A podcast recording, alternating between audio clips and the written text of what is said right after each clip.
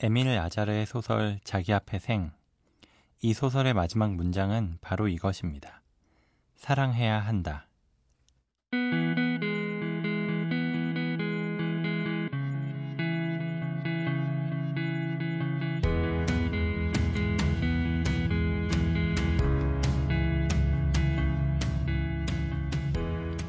이 구절은 소설의 주인공인 소년 모모가 스스로 찾아낸 인생의 답이기도 했죠. 세상을 누군가를 무엇보다 스스로를 사랑했으면 좋겠습니다. 때론 숙제처럼 할 수 없이 사랑하고 때론 억지로 사랑한다 해도 그것이 결국은 나를 살리는 아름다운 주문이 될 것이란 걸 믿기 때문입니다. 안녕하세요. 여기는 팟캐스트 우울증도 괜찮아입니다.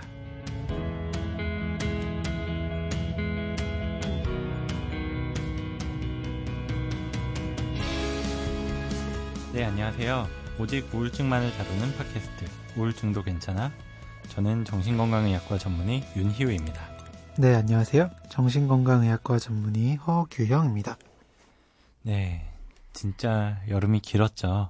아, 네, 정말 긴 여름이었습니다. 이제야 좀 다 간 것 같아요. 물론 좀 비가 너무 많이 쏟아져서 피해를 보신 분들도 있긴 하지만 음, 그래도 비가 많이 오면서 많이 온도가 내려간 것 같은데 허규영 선생님한테 이번 여름은 어떻게 기억이 될 것 같으세요? 네, 미친 여름으로 기억이 될것 같아요. 특히 이제 한번 날씨 정말 더웠던 날, 그때 뭐 실외기가 고장나서인지 저희 예 병원 에어컨이 고장난 적이 있었어요. 음, 그래서 점심 시간에 막 열심히 열심히 고쳤는데도 결국 안 됐죠. 음, 그래서 음. 환자분들이랑 서로 이제 땀 흘리면서 진료를 하는데 진짜 약간 패닉 어택, 공황 발작 오는 것 같더라고요. 음, 시력이 고장이라 그러- 그러니까 저는 집에서 네. 평일에는 그래도 밖에 다니고 출근하고 그러니까 괜찮았는데 주말에 집에 계속 있었을 때가 있어요. 그러니까 계속 에어컨을 틀어놓으니까 고장이 난 건 아닌데 네. 에어컨이 더 이상 작동하지 않더라고요. 음, 그냥 꺼지는 거예요. 켜도 꺼지고 켜도 꺼지고 그래서 하필 또 주말이니까 아 이거 불러도 수리를 불러도 못 온다 이렇게 예. 뻔하고 그래서 아 진짜 당황하고 엄청 걱정했는데 다행히 한 몇 시간 지나고 나니까 다시 켜지는 거예요. 어, 그래서 진짜 10년 감수했는데 저도 진짜 그 미친 여름 되게 와닿네요. 네, 진짜 이번 여름은 에어컨 만드신 분께 정말 감사했습니다. 네, 맞습니다. 정말 더운 여름이었지만 모두들 무사히 넘어가고 있기를 바라고요. 오늘도 게시판에 올라온 글 하나 소개해 드리겠습니다. 어느 멋진 날엔 이란 닉네임으로 올려주신 글인데요. 너무 재미있어요. MBC 라디오라서 그런지 녹음 음질도 너무 깨끗하고 나른한 사연 요정 윤희우 선생님과 훈남 배우 허우성 아니 허규영 선생님 네. 케미도 따뜻하고 너무 좋네요. 좋아요와 구독하기 꾹 누르고 갑니다. 아, 네, 감사합니다. 너무 건조하신 거 아니에요, 반응이? 아, 저요? 너무 부끄러워서 어떻게 반응을 해야 될지. 네, 어느 멋진 날엔 사실 그 뇌부자들 방송도 되게 애청해 주시고 메일도 음. 보내주시는 분이거든요. 음, 음. 저희 인트로 바꾼 거 메일도 보내주신 분인데, 음, 네, 정말 여기, 그분이구나. 예, 여기까지도 댓글 남겨주셔서 정말 감사드립니다. 네, 사실 뭐 너무 많이 들어서 당황하셨다기보다는 그냥 매번 들어서 어떻게 해야 될지 모르겠는 거 아니에요? 아, 그냥 예, 그런 연기 하려고요. 네, 어떻게 해야 될지 모르는 연기. 사실은 받아들이고 있어요. 네. 아무튼, 아, 큰일 났다. 네. 네, 아무튼 이렇게 피드백도 보내주시고 아니면은 뭐 저희 응원해주시고 이런 거 너무 감사드리고요. 앞으로도 정말 열심히 방송하는 힘이 될 것 같습니다. 네, 이제 오늘의 사례 만나보도록 하겠습니다. 오늘 사례는 허우성 선생님이 읽어드리겠습니다. 네.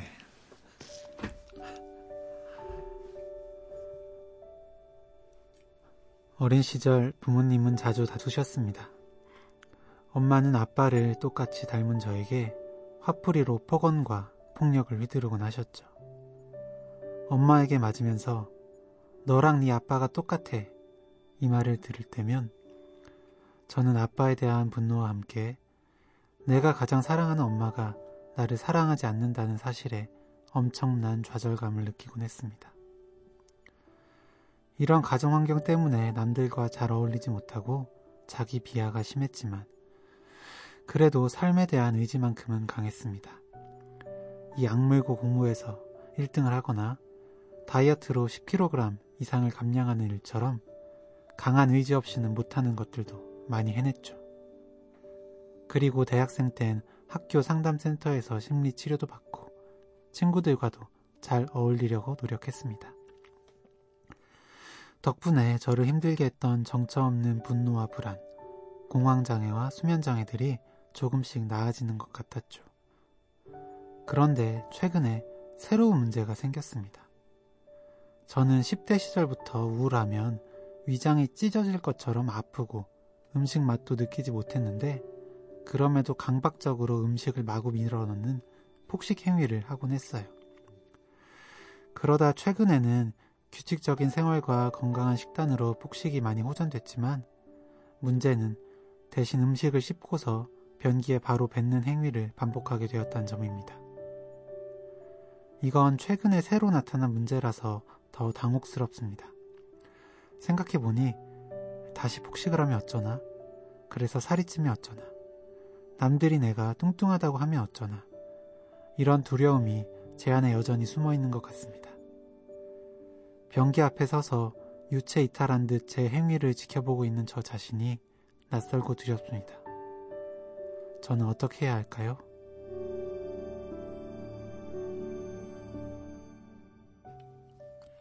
네, 정말 마음 아픈 사연이었는데요. 섭식장애, 식이장애 로 인해 고통받고 있는 분의 이야기였는데요. 네.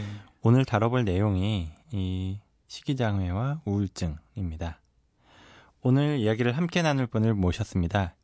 트위터에서 지니라는 아이디로 섭식장애에 관한 솔직한 이야기를 나눠주시고 계신 분인데요. 네, 어서 오세요. 네, 자기소개 좀 부탁드리겠습니다. 네, 저는 지니 writing이라는 아이디로 트위터에서 활동하고 있는 트잉여 지니고요. 음.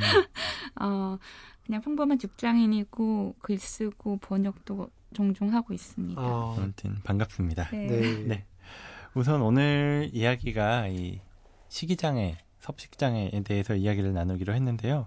우선 이게 뭔지에 대해서 간단하게 좀 설명을 하고 시작을 하는 게 좋을 것 같아요. 네. 이 식이장애가 어떤 질환인지 허규영 선생님한테 좀 설명을 부탁드려 볼게요. 말 그대로 이제 먹는 것과 관련한 장애라고 생각하시면 되죠.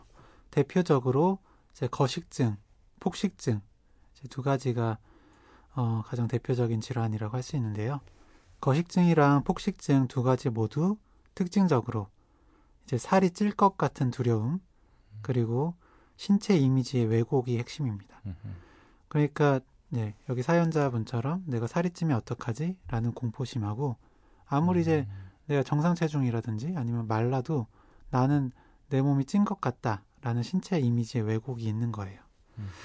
네, 그리고 이제 거식증은 어, 다른 말로는 신경성 식욕 부진증이라고 하는데 이건 어떻게 보면 좀 잘못된 단어라고도 할 수 있어요. 왜냐하면 이제 식욕 부진증이라고 해서 식욕이 없는 게 아니냐라고 생각을 할 수 있는데 식욕은 사실 정상이거나 오히려 더 늘어나 있는 경우들이 많죠. 음, 맞아요. 예, 식욕이 있는데도 불구하고 이제 음식을 안 먹거나 아니면 음식은 먹지만 다른 보상 행동, 그러니까 뭐 구토를 한다든지 심하게 운동을 한다든지 해서 정상 체중보다 낮아진 상태를 말합니다.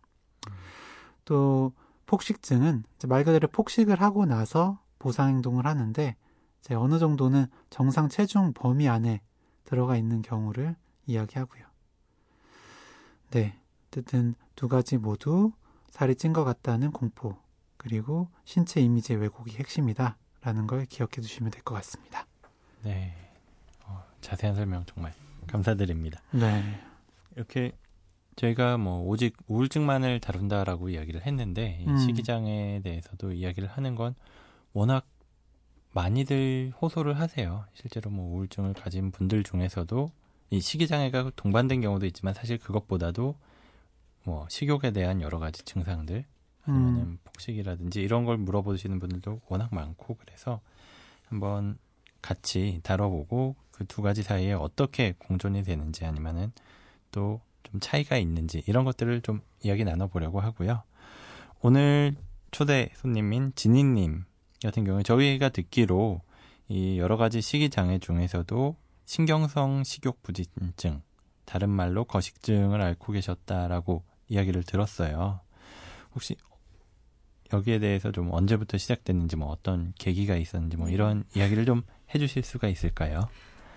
어, 본격적으로 시작된 거는 고3 때부터였는데요. 음, 네. 음. 그 우울증은 그 전부터 있었어요. 근데 그게 증상이 거식증으로 나타난 건 고3 때였던 음. 것 같고 그때 도시락 버리고 안 먹고 이렇게 시작하다가 음. 그러니까 그때부터 좀 나아졌다가 다시 악화됐다가 하면서 지금까지 오게 됐는데요.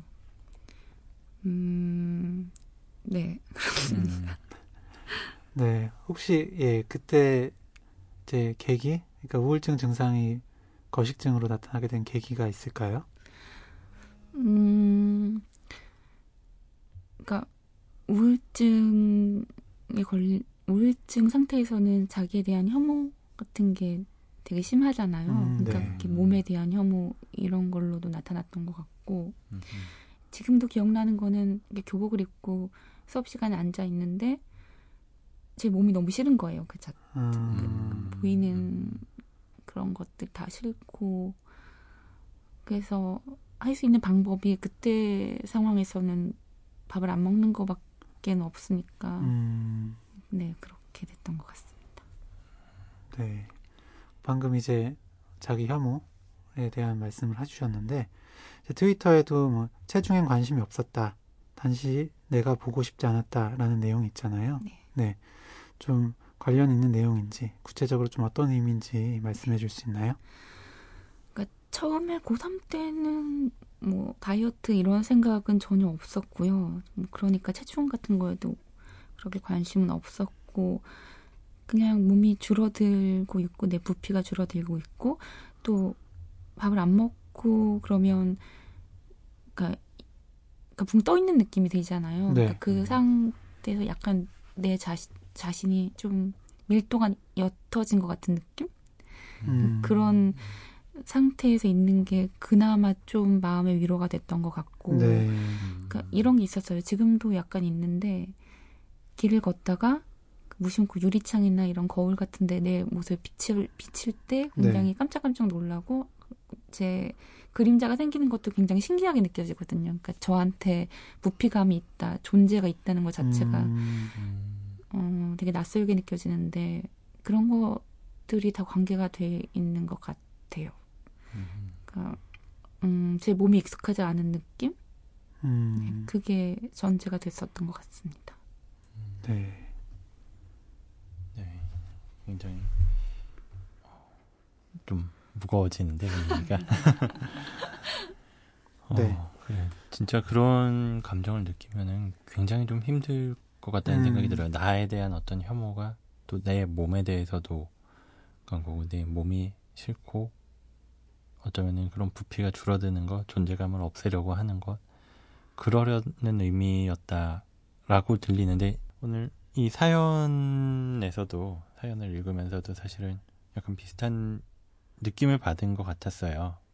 그런 어떤 음식 맛을 느끼거나 뭐 이것 때문에 먹는 게 아닌데 아니면 오히려 음식을 먹으면은 막 아프고 막 이런데도 강박적으로 막 음식을 밀어 넣었다라고 사연 보내주신 분이 적어주셨고 그리고 그런 다음에 지금은 음식을 먹었다가 아니, 먹은 게 아니라 입안에 넣고 씹다가 뱉는다라고 이야기를 하셨는데 그런 행위를 하면서 뭐 거울을 보거나 막 이럴 때 유체 이탈을 한 듯한 뭐 느낌이다.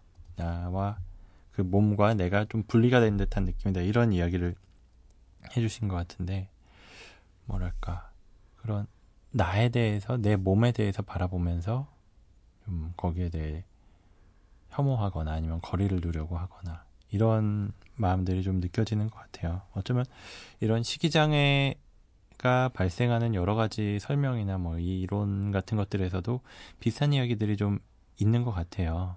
뭐 네. 나에 대한 어떤 처벌의 의미로 음식을 안 먹는다.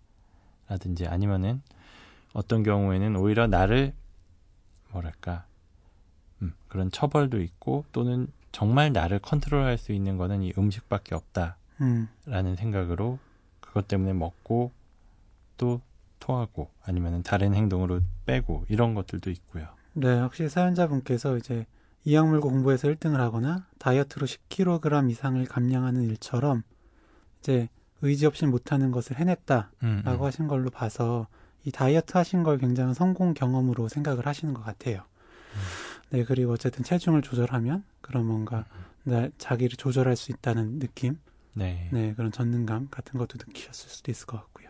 네. 근데 저는 이분이 어머니께서 굉장히 아버지가 너랑 네 아빠랑 똑같아라면서 계속해서 뭔가 폭언, 폭력을 휘둘렀다고 하셨잖아요. 음흠. 분명히 어머니에 대한 그런 어, 분노, 음, 공격성이 음. 이런 식이장애 증상과 좀 연관이 있을 거라고 생각이 들고요.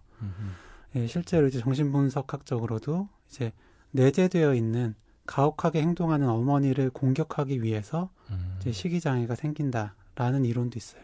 그러니까 사실 이제 음식을 거부하거나 토하거나 해서 괴로운 건 나 자신이긴 하지만 실제로는 그것이 무의식적으로 내재되어 있는 어머니를 공격한다는 얘기인 거죠. 네, 뭐 분석학적인 내용들이 좀 말이 안 되는 것들도 네. 좀 있는데 예, 좀 일리가 있는 것 같아요. 네. 그러면서 사실 식이장애 같은 경우에 생활 전반에 큰 영향을 미치잖아요. 음. 혹시 지니님께서는 이 식이장애 때문에 어떤 좀 생활에서의 어려움이라고 해야 될까요? 어떤 점이 가장 힘드셨을까요? 일단은 음, 컨디션이 안 좋은 게 제일 힘든 것 같아요. 그러니까 네. 음. 우울증이나 불안하신 분들도 컨디션이 안 좋아서 약속을 어기거나 취소하거나 뭐 회사에 못 나가거나 공부를 못 하거나 이런 것들 있잖아요. 근데 네. 그런 걸 더해서 음. 몸도 안 좋으니까 음. 맞아요. 네. 그러니까 어떨 때는 되게 의욕적으로 아침 일찍 출근을 했는데 음. 몸이 아픈 건지 마음이 아픈 건지 모를 정도로 너무 의자에 앉아 있기도 힘들 정 음. 힘든 네. 상황도 생기고 네. 음. 그런 컨디션이 안 좋아서 일을 제대로 못한다는 게 제일 힘들고 음. 그 다음에는 이것도 다른 정신질환이나 다 마찬가지일 텐데 경제적인 부분에서도 일을 못하니까 못하는 시기가 길어지니까 지, 수입은 없는데 네. 뭐 음. 폭식 구토할 때 돈 들고 병원비 음. 뭐 이런 것들 때문에 경제적인 어려움 같은 것도 그렇고 음. 그 다음에 특히 식이장에서는 폭식 구토하는 경우에 특히 가족들하고 같이 살 때 그때 문제가 많이 빚어지는 것 같아요. 그거를 어떻게 해명을 할 수가 없잖아요. 자기 자신한테도 음, 설명할 수가 음, 없고. 음. 그 증상이 있을 때 많이 갈등을 겪으시는 것 같아요. 네. 지니님은 좀 어떠셨는지 네. 좀 예, 더 말씀해 줄 수 있을까요? 저도 그러니까 고3 때 말랐을 때는 네. 그냥 학교에서도 그렇고 음. 부모님도 그렇고 그냥 스트레스 때문에 그렇겠다고 생각을 하셨을 거예요. 왜냐하면 그것 그러니까 들킬 들킬 만한 증상 같은 건 없었으니까. 근데 어 대학 때 약간 무슨 사건이 있었고 그 이후에 집에 내려가서 저도 폭식구토 증상이 생겼거든요. 네. 그거는 음. 들킬 수밖에 없으니까 그때 음. 좀 갈등이 빚어졌죠. 왜 그러냐? 음. 참으면 안 되냐? 아니면 뭐 자제할 수는 없나? 뭐 이런 그러니까 정상적인 생활하, 생활하고 극적으로 떨어져 있는 행위다 보니까 그럴 때 되게 가족들하고 부딪히는 경우가 있는데 그러니까 굉장히 수치스러워지죠 제 자신이 음. 네. 그러니까 존중을 받기가 어려워지는 거예요 다른 음. 다른 가족들이나 음. 이런 사람 좀 이상한 애 실패자 음. 같은 취급을 당하니까 그래서 음, 네 그런 점이 힘들었죠. 네 그때 좀 가족들이 이렇게 해줬으면 했던 게 있으세요?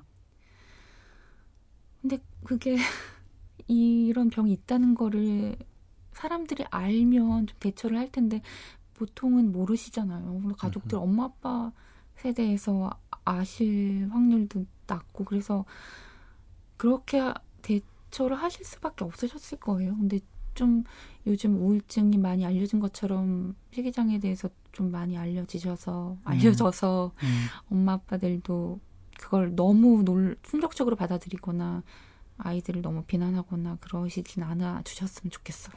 네, 음. 비난하지 않았으면 네. 좋겠다. 맞아요. 실제로 뭐 우울증에 대해서 아니면 공황장애 같은 병들에 대해서는 요즘 많이 알려지고 있기 때문에 네. 사람들이 그렇게 내가 뭐 공황장애가 있다, 내가 우울증이 있다라고 이야기를 해도 물론 받아들이기 힘들어 하시는 분들도 있지만 그래도 좀 덜 놀라고 어떻게 대처해야 되는지 조금씩 조금씩 듣고 알아가고 계신 것 같은데 네. 이 식이장애에 대해서는 아직까지는 그 이해가 많이 부족한 것 같아요. 음. 특히나 말씀하신 것처럼 참으면 안 되냐 이런 이야기를 듣는데 어, 참으면 되죠. 근데 참을 수가 없는 거잖아요. 이게 멈춰지면은 정말 좋은 건데 그렇지 않으니까 뭐 먹는 것도 그렇고 그 다음에 다시 토해내는 것도 그렇고 이걸 내가 참으려고 참아지는 게 정말 아니잖아요. 그러니까 이게 병이라는 것만이라도 아셨으면 그러니까 내가 일부러 토하는 게 아니고 일부러 많이 먹는 게 아닌 근데 또 얼핏 뭐 잘 모르는 사람들이 보면 어쨌든 내 손으로 먹고 있으니까 그리고 내 힘으로 토하고 있으니까 자기 힘으로 하는 거라고 생각을 하기 쉬운데 그렇지 않다라는 것만이라도 최소한 음, 내 마음대로 쉽게 조절이 되지 않는다라는 것만이라도 아시면 좋겠다는 생각이 드네요. 네. 이 식이장애라는 게 그러니까 중독이라든지 아니면 강박 같은 질환하고도 좀 겹치는 부분이 많은 것 같아요. 음. 어떻게 생각하시는지 한번 이야기 들어보고 싶은데. 아, 제가요? 네. 예, 일단 중독이랑 비슷하기도 하고 강박장애와 비슷한 부분이 분명히 있는 것 같아요. 중독이라는 건 결국에 어떤 쾌감을 어떤 행동이나 뭐 물질 사용하면서 음. 쾌감을 얻고 그 음. 쾌감을 얻기 위해서 계속 그 행동을 반복하는 거잖아요. 음. 네, 조절하는데 문제가 생기고, 네, 술, 알코올 중독처럼, 네, 음식을 먹으면 바로 그 보상이 금방 오잖아요. 네. 네 맛있는 거 먹으면 얼마나 기분이 좋아요. 네, 음. 쉽게 그렇게 쾌감을 느낄 수 있으니까 그 쾌감에 중독이 돼서 계속해서 그 행동을 반복하고 네. 음. 하는 부분에서 이제 중독 장애 이제 사용 장애랑 좀 비슷한 부분이 있고요. 맞아요. 그래서 예. 실제로도 뭐 뇌 영상 연구 이런 거를 봐도 그런 중독, 음. 알코올 중독이라든지 이런 것과 마찬가지로 이 식이장애인 분들도 그런 보상회로 부분이 다른 사람들과는 달리 좀 과하게 활성화가 돼 있다든지 이런 이야기를 들어본 것 같네요. 네. 강박 장애는 뭔가 원치 않는 생각이나 이미지, 충동들이 올라왔을 때 그걸 하지 않, 뭔가 어떤 행동을 하지 않으면 너무 불안해서 음. 결국 그 행동을 하게 되는 거거든요. 예를 음. 들어서 이제 뭔가 더러운 물건을 만졌을 때 그게 오염된 것 같으니까 손을 씻지 않으면 너무 불안해서 손을 음. 계속해서 뭐 씻는 음. 그게 예가 될 수 있겠는데 음. 그것도 마찬가지로 뭔가 내가 먹었어요. 음. 먹었는데 그 내 몸이 무거워진 것 같은 그런 느낌에 그런 뭐 토를 한다든지 굉장히 운동을 한다든지 하지 않으면 견디지 못하는 음, 거예요. 불, 음, 불안이 막 올라와서. 음. 그래서 결국에 이제 구토를 하게 되는 게 음, 마치 음. 강박 사고나 강박 그런 강박 사고 때문에 강박 행동을 하는 그런 음, 모습과 굉장히 유사하죠. 네. 네. 그래서 그런 겹치는 부분이 있는 것 같아요. 네. 맞습니다. 그런 식이장애와 강박증 또는 식이장애와 어떤 중독과의 관계에 대해서도 이야기를 들어봤고요. 네. 굉장히 뭐 닮은 부분이 많이 있는 것 같네요. 음. 음. 어쨌든 이렇게 어떤 중독처럼 계속 할 수밖에 없는 내가 아무리 하지 않으려고 해도 원치 않는 생각이라는 부분이라든지 하지 않으면 그 불안도가 계속된다는 점에서 이게 내 어떤 의지만으로는 하, 컨트롤하기 어려운 상황이라는 걸 다시 한번 좀 생각하게 됐고요. 그 지니님도 뭐 지금도 아직은 이 식이장애를 겪고 있지만 그래도 조금씩 호전되어 가는 중이라고 들었어요. 좀 어떤 과정을 통해서 좀 음. 나아지고 있는지 이런 변화가 있는지를 좀 들어보고 싶은데요. 나아지고 있는지는 잘 모르겠습니다. 네. 아 저는 너무 오래돼서요. 정말 네. 지금 안 좋아졌다가 좋아졌다가 계속 반복되고 있어서요.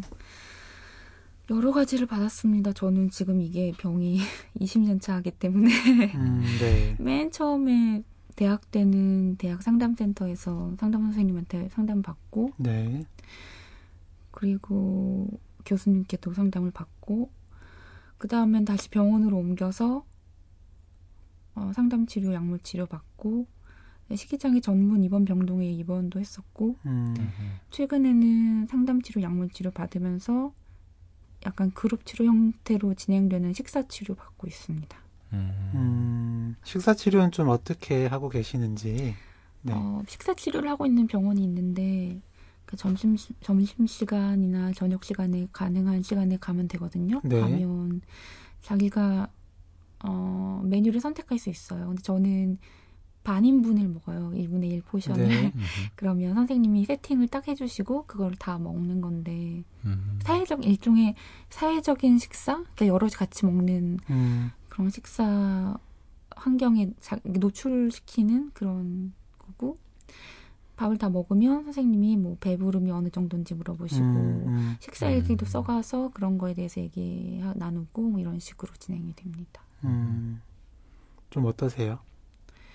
어, 그러니까 식사 치료에서 밥을 먹을 때는 되게 안전한 느낌이 들어요. 다른 때 먹는 거, 그러니까 다른 때는 먹을 수 없는 거를 식사 치료에서 먹을 수가 있거든요. 그러니까 저는 음. 된장찌개 같은 메뉴를 되게 좋아하는데 네.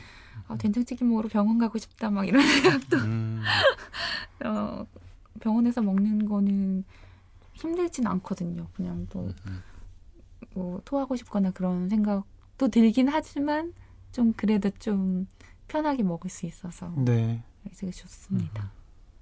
그 중에서는 혹시나 막 정말 견디기 어려워하시고 그러는 경우도 있을 것 같은데. 아 그래도 그러니까 저도 맨 처음에는 걱정을 되게 많이 했어요. 그러니까 이번 음. 병동에도 있어봤기 때문에 음. 다른 환자들이랑 같이 있는 것에 대한 스트레스가 어떤지 아, 알아서 선생님이 식사치료 권하실 때 되게 많이 망설였거든요. 그러니까 음흠. 다시 같이 있고 싶지 않다는. 음. 그랬는데 선생님 말씀으로는 그러니까 어느 정도 컨트롤 할 수 있는 그런 수준의 환자들이 모여서 모여 있는 상 어, 환경이라고 하시더라고요. 네. 그러니까 뭐 입원 수준은 아니고 어느 정도 같이 밥을 먹을 수 있는 그런 정도에 음. 있는 환자들끼리. 근데 뭐 어, 환자들이 따르는 게 너무 달라서, 그러니까 음흠. 어떤 분은 정말로 그 와중에 음식을 일부러 막 흘리고 숨기고 이런 분들도 계시더라고요. 아. 네, 네. 그래서 네. 선생님이 눈을 못 떼요. 음. 네. 되게 어, 그림이 그려지는 것 같아요. 이렇게 약간 웃으면서 얘기하지만은 네. 이게 정말 그 안에선 치열한 어떤 네. 모습들이 계속 오고 갈 것 같아요. 뭐 숨기는 거나 네. 그거를 눈을 떼지 않고 계속 그 앞에서 계시는 모습 또는 어떻냐고 물어보는 거. 근데 네. 어떻게 보면은 그렇게 치열하게 계속 하고 있지만 그래도 계속 거기를 간다는 자체가 어떻게든 나아지고 싶다는 어떤 의지라고 해야 될까요? 그거는 계속 가지고 있는 게 아닐까. 편하니까요. 일단 음. 병원 환경에서 보듬해 주 보듬어 주시는 분들이 계시고 네. 음, 음. 또 좋아하는 음식을 편하게 먹을 수 있는 유일한 장소니까. 음. 그래서 음, 직장 생활을 하면서는 사실 가기가 힘들어졌어요. 그러니까 음, 시간이 안 맞으니까 점심이나 아. 저녁 때 시간을 낼 수가 없으니까. 근데 혹시라도 회사를 쉬는 날이거나 뭐 주말이거나 그럴 때는 아 병원이나 갈까 이런 생각을 음, 할 정도로 음, 좀 위안이 되는 장소인 것 같습니다. 음, 네, 정말 그런 안전을 느낄 수 있는 네. 좋은 장소가 있으신 것 같아서 다행이고 그래서 지금도 전문가를 통해서 꾸준히 치료 중이시기는 한데요. 네. 혹시 뭐 궁금하신 점이라든지 이런 게 좀 있으면은 편하게 이야기해 주실 수 있을까요? 아, 그러니까 일단 식이장애 같은 경우는 다른 질환하고 다르게 신체적인 후유증이 많잖아요. 음. 저 같은 경우도 제일 간단한 거는 먹고 토하시는 분들은 침샘 붓고 그죠. 손에 네. 네, 상처 나고 음. 네. 어, 그 다음에 무혈경 증상이 저도 음. 한 1년 음. 정도 계속되고 있고, 어, 이 멍은 회사에 노트북을 들고 다니는데 노트북 네. 가방을 잠깐 팔에 어. 걸었거든요. 음. 음. 그럼, 그랬는데 멍이 들더라고요. 네. 이런 식이기도 하고, 저는 2년 전에 과호흡증이 생겨서 그때처럼 막 천식 환자처럼 숨 쉬는 거는 나아졌는데 그팔 다리가 막 쉽게 이렇게 저리는 것처럼 네. 마비되는 네. 증상 같은 게 음. 아직도 있고 음. 그다음에 1년에 한 번씩은 졸도를 하거든요. 음. 철, 전철에서 쓰러져서 음. 어, 실려 나간 적도 있고 뭐 그런데 네 그런 것들 더 말씀을 해주시면 네. 아프신 분들 경각심을 가지시지 않을까. 어, 네. 그래서 이제 웃으면서 말씀해 주시는데 네, 너무나도 진짜 고생이 많으셨을 것 같아요. 네. 거의 교과서에서 나오는 그 모든 내용들을 다 겪고 계시는 것 같기도 하고. 그렇죠. 저희가 알고 있는 웬만한 신체적인 음. 후유증들은 다 말씀을 그렇죠. 네. 뭐, 뭐 추가로 뭐 있다면은 뭐 탈모, 네, 라든지 네. 사실 뭐 전해질 이상도 그런 손발 저리는 거나 이런 걸로 나타났을 수도 있을 것 같고요. 음. 예, 실신하셨다고 하는데 뭐 경련, 네, 음. 같은 증상도 나타날 수가 있죠. 네. 그리고 그런 것들이 심해지면 뭐 전해질 이상이라든지 이런 상태가 극도로 심해지면 아까 말씀드린 것처럼 네. 심장 마비가 온다든지 이런 음. 경우까지도 있고 아무튼 정말 놔뒀다가 위험한 질환이니까 어떤 전문가와 계속 상담을 하실 수 있으면 좋겠고요. 이 방송을 들으시는 분들 중에서도 내가 그 정도까지는 아니더라도 여러 가지 이런 신체적인 후유증 때문에 걱정이 된다면은 꼭 문의를 하셔서 좋은 방법을 찾아서 뭐 진님이 지금 다니시는 곳처럼 내가 마음을 놓고 좀 안심할 수 있는 곳 그런 곳을 찾아간다면 분명히 좋은 결과가 있을 거라고 생각이 듭니다. 네. 그리고 저희가 우울증이랑 이런 식이장애 관련성에 대해서 좀 얘기를 하기로 했었잖아요. 네. 네. 좀 어떻게 말씀을 드리면 좋을까요? 일단 뭐 진희님 이야기도 그렇고 또 오늘 사연자분 얘기를 별로 못한 것 같은데 이 사연자분의 이야기도 그렇고 굉장히 우울증이 오래 지속이 되는 가운데 이 식이장애가 뒤따라서 일어난 그런 경우인 것 같아요. 그래서 우울증이 오래되면서 요런 쪽으로 발전해 나가는 경우도 있는데 그게 아주 많지는 않죠. 많지는 않고.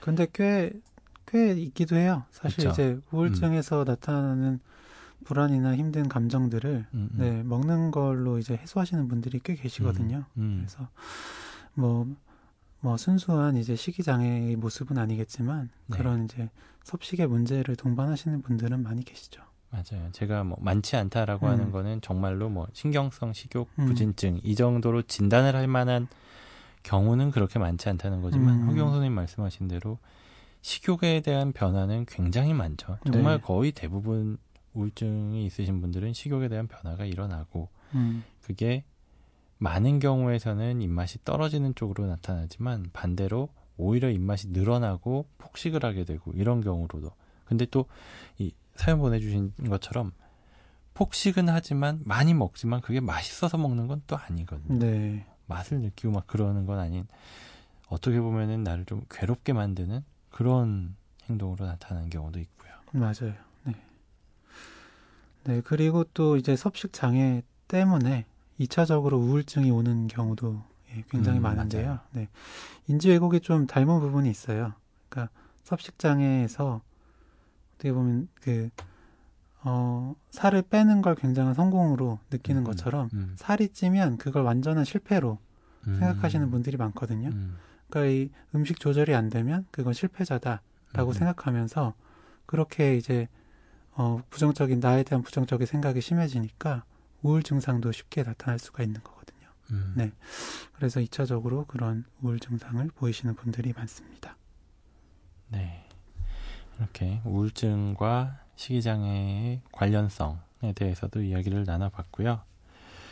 마지막으로 이 사연 보내주신 분께 같은 증상을 겪는 사람으로서 해주고 싶은 이야기가 좀 있으실까요?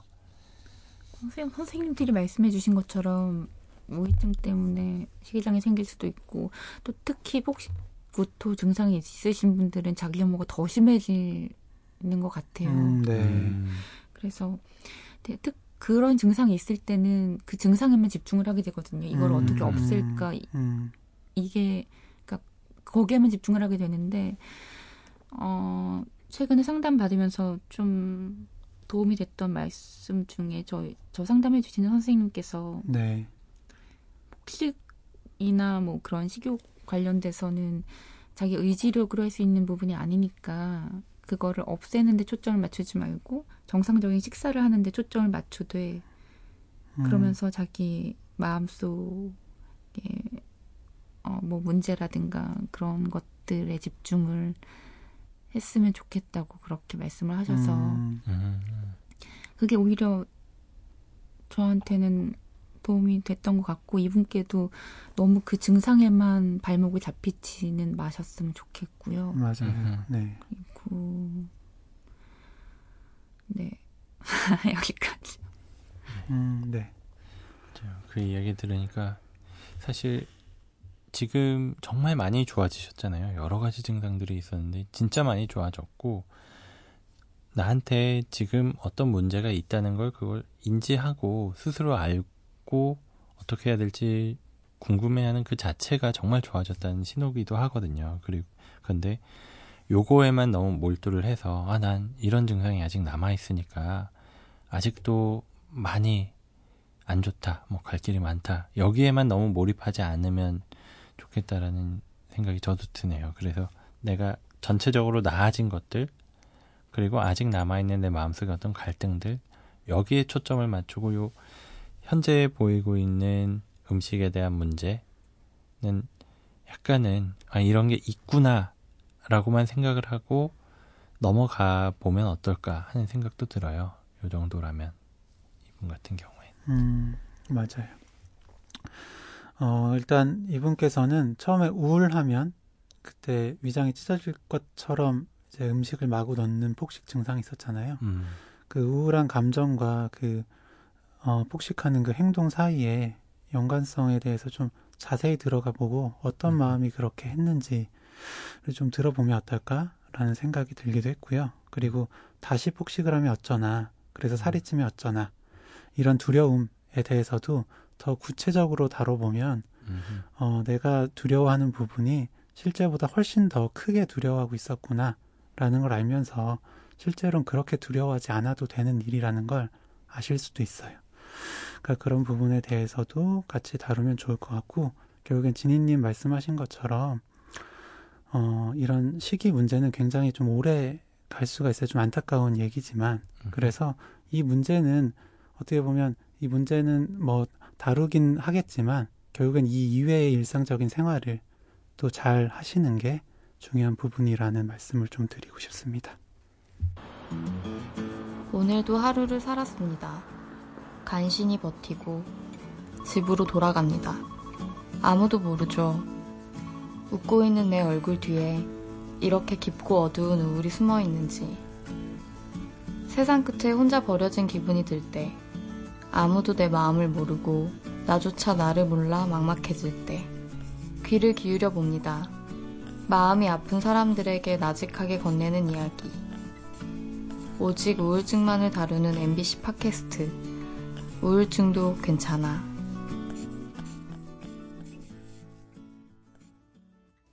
오늘도 도움이 될 만한 영화 한 편 가지고 왔는데요. 오늘 소개해드릴 영화는 거식증 환자의 이야기를 다룬 영화입니다. To the Bone이라는 제목입니다. 스무 살의 엘렌은 앙상한 몸을 가졌지만 살찌는 것에 대한 공포로 음식을 먹을 때마다 고통을 느낍니다. 네 차례나 입원과 퇴원을 반복한 그녀를 이젠 가족들조차 거부하는 지경에 이르고 마지막 심정으로 찾아간 병원에서 엘렌은 같은 섭식장의 환자들과 공동 생활을 하는 조금은 특이한 치료를 받게 됩니다. 엘렌은 3명의 엄마와 1명의 아버지를 가졌지만 심정적으로는 고아나 다름없습니다.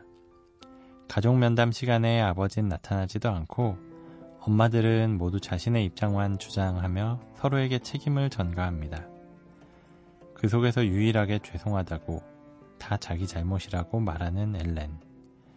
어쩌면 그녀는 살아오며 받은 모든 고통과 슬픔을 자기 몸 안에 차곡차곡 가둔 탓에 음식이 들어갈 자리가 없는지도 모릅니다. 이 영화는 엘렌의 병이 호전되는 모습까지 보여주진 않습니다.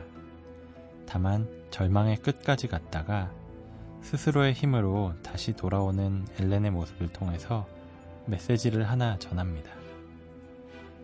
용기를 내는 건 석탄을 삼키는 것처럼 힘들어. 영화 속에 등장하는 시의 한 구절처럼 삶은 결코 쉽지 않지만 그럼에도 필요하다면 석탄을 삼키듯 우리는 용기를 내야 한다는 사실이죠.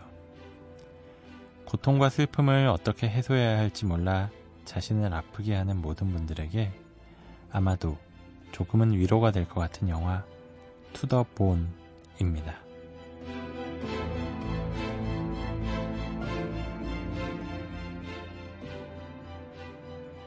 네, 이제 마칠 시간이 됐는데요. 지니님, 오늘 함께 하신 소감 한번 들어볼 수 있을까요? 어, 들으시는 분들한테 도움이 됐으면 좋겠다고 생각했는데, 정말 그럴까 걱정이 많이 됩니다. 그리고, 어, 식기장애로 고생하시는 분들께, 어, 용기 내라고 말씀드리고 싶고요. 네, 건강해지셨으면 좋겠습니다. 네. 여기까지입니다. 음. 네, 허경 선생님은? 네, 오늘 예, 정말 함께해서 뜻깊은 시간이었고, 어, 방송 전에 뭐 이제 내가 걱정 환자라고 했, 했는데 그렇게 안 보이면 어떡하지? 라는 불안이나 어, 지금 이 방송이 정말 도움이 됐을까라는 그런 걱정들 말씀하신 부분들이 참 인상 깊었어요. 네. 근데 정말로 만, 예, 고생하시는 많은 분들이 이 방송 들으시고 네, 많이 공감 위로 받지 않으실까라는 생각이 듭니다. 네, 저도 20년 동안 알아왔다라고 하셨는데 정말 오래 알아왔고 사실 앞으로도 꽤 오랜 기간 힘들 것들이 찾아오겠죠. 그래도 어떻게 보면은 굉장히 아까 뭐 처음에 평범하지 않은 회사원인 것 같다라고 말씀드렸는데 일도 계속 하시고 이런 활동도 계속 하고 계신다면은 어, 정말 잘, 잘 같이 이 시기장애와 함께 살아가고 계신 거라고 생각을 해요. 그래서 지금처럼 아니면은 지금보다도 더 건강하게 계속 지내실 수 있을 거라고 믿고요. 꼭 분명히 허경 선생님 말씀하신 것처럼 많은 분들한테 도움이 됐을 거라고 믿습니다. 음. 네, 이걸로 방송을 정리하려고 하고요. 저희는 이메일 talktodepression at gmail.com talk 숫자 2 depression at gmail.com으로 여러분의 이야기를 받고 있습니다. 여기로 이야기를 많이 보내주시고 또 게시판 댓글로도 많이 참여해 주시길 바랍니다. 네, 오늘도 감사했습니다. 네, 저희는 다음 시간에 또 다른 우울증 이야기로 찾아뵙겠습니다. 감사합니다. 감사합니다.